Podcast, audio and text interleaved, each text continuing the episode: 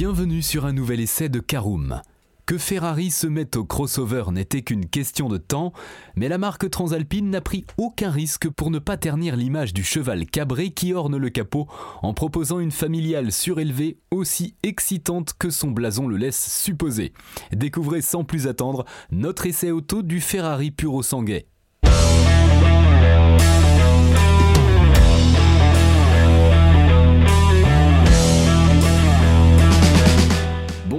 Bienvenue pour un nouvel épisode des essais de Caroom. Chaque mercredi, on vous partage nos expériences, avis et notes sur les modèles que nous essayons pour répondre au mieux à vos besoins sur l'automobile.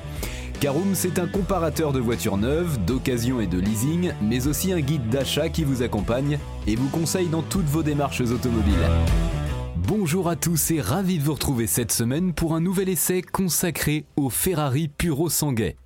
Et on retrouve un sommaire en cinq parties. La première partie concernant l'extérieur et le design de notre Ferrari Puro Sanguet.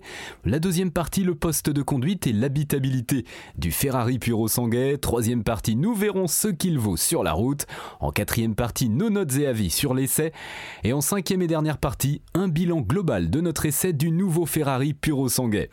Il est donc loin le temps où Ferrari ne faisait que des GT et des sportives radicales. La marque s'est adaptée à son temps comme ses petits camarades et dispose désormais de groupes moto-propulseurs hybrides ainsi que de modèles familiaux.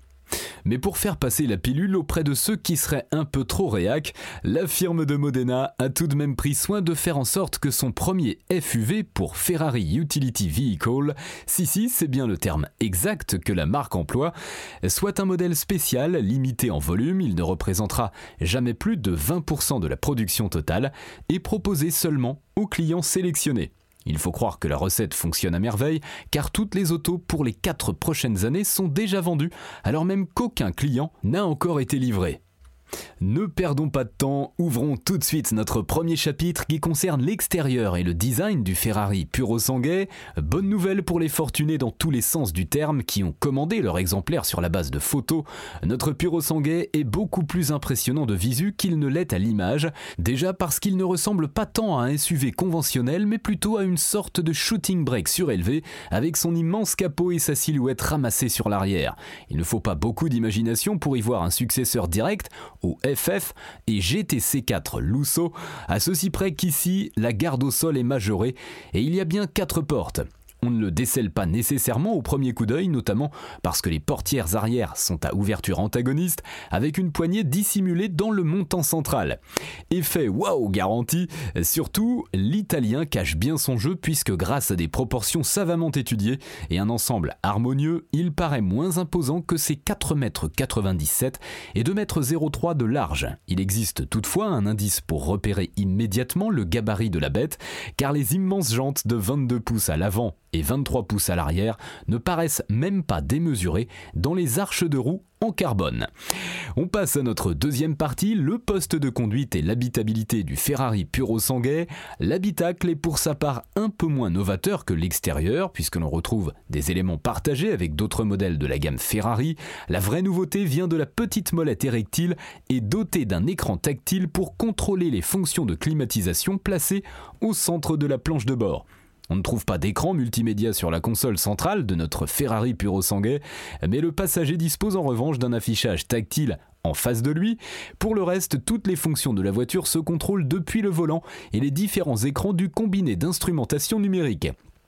Et on touche là au point noir de la voiture car l'ergonomie des touches tactiles du volant est assez désastreuse. Un coup trop sensible, un coup pas assez, elles imposent un vrai temps d'adaptation pour trouver le bon coup de pouce et ne sont pas pratiques à utiliser en roulant.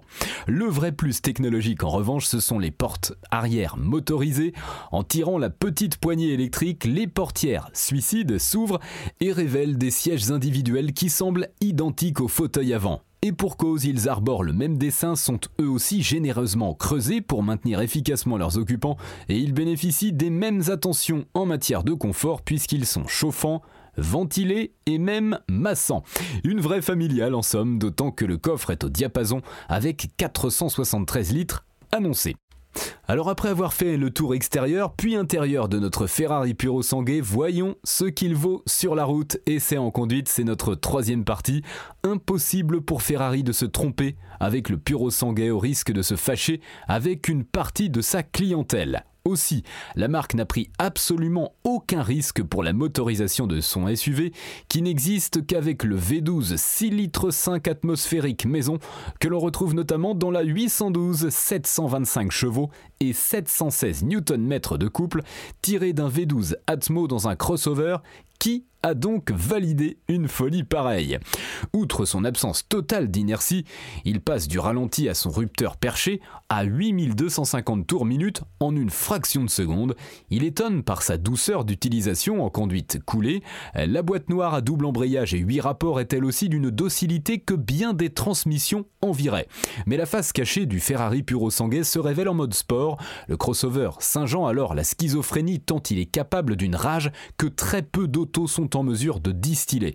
L'émotion mécanique procurée par les accélérations est impossible à retrouver dans un autre SUV Tandis que la force avec laquelle l'aiguille virtuelle vient taquiner la zone rouge est une drogue dure.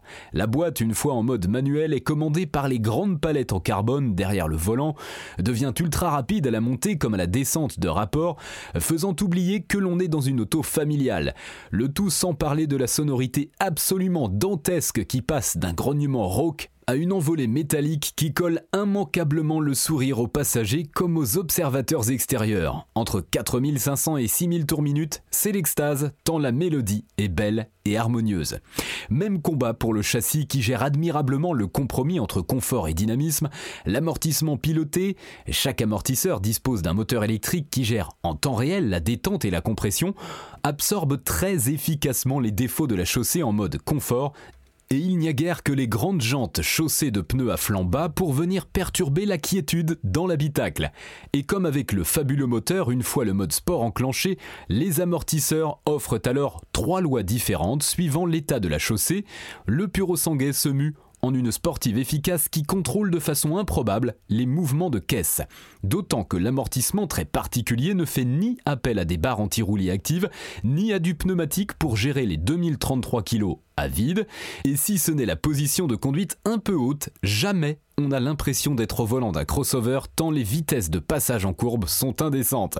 L'inertie semble magiquement effacée et il n'y a guère qu'en sortie de courbe quand les roues sont remises droites avec brutalité que l'on sent les plus de 2 tonnes du pur sanguet. Dommage d'ailleurs que la direction soit un cran en dessous du reste avec un point milieu un poil flou et un petit manque de remontée d'informations.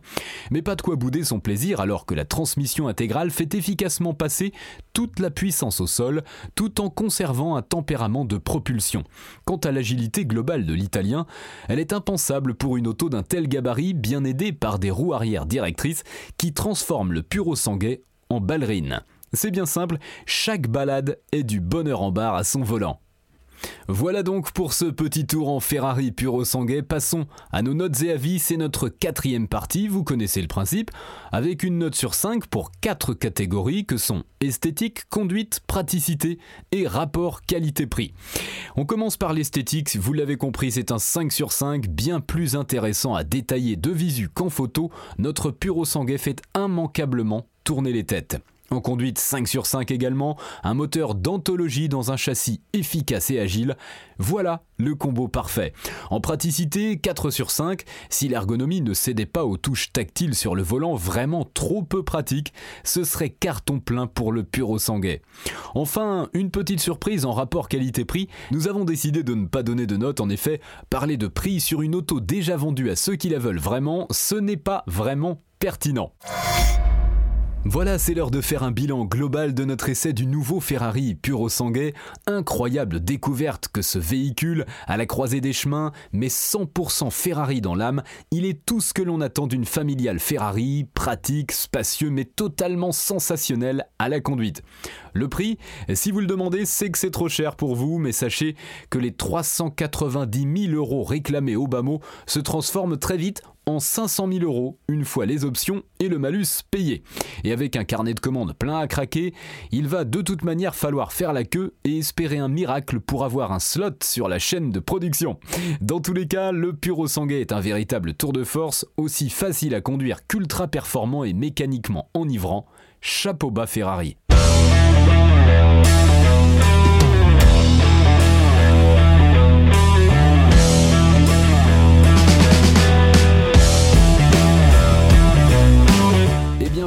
On en a fini pour cet essai. Si vous souhaitez avoir davantage d'informations, n'hésitez pas à aller lire l'article en entier. On a mis le lien dans la description plus quelques bonus. Vous pouvez également le retrouver en tapant Caroom c'est Ferrari Puro Sanguet sur Google. Et si vous avez encore des questions, vous pouvez laisser un commentaire sur l'article ou les poser sur notre forum. Merci d'avoir écouté cet épisode jusqu'au bout. S'il vous a plu, n'hésitez pas à vous abonner au podcast depuis votre plateforme préférée, à le partager autour de vous et vos réseaux sociaux. On en profite aussi pour vous demander de nous laisser une note et un avis sur Apple Podcast. Votre avis nous aidera à gagner en visibilité, ce serait vraiment sympa de votre part.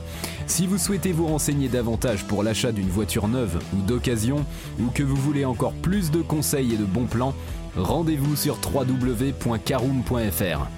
Si vous avez encore des questions, des remarques ou des recommandations, n'hésitez pas à nous contacter sur nos réseaux sociaux. Merci encore et à mercredi prochain pour un nouvel essai du podcast de Caroom.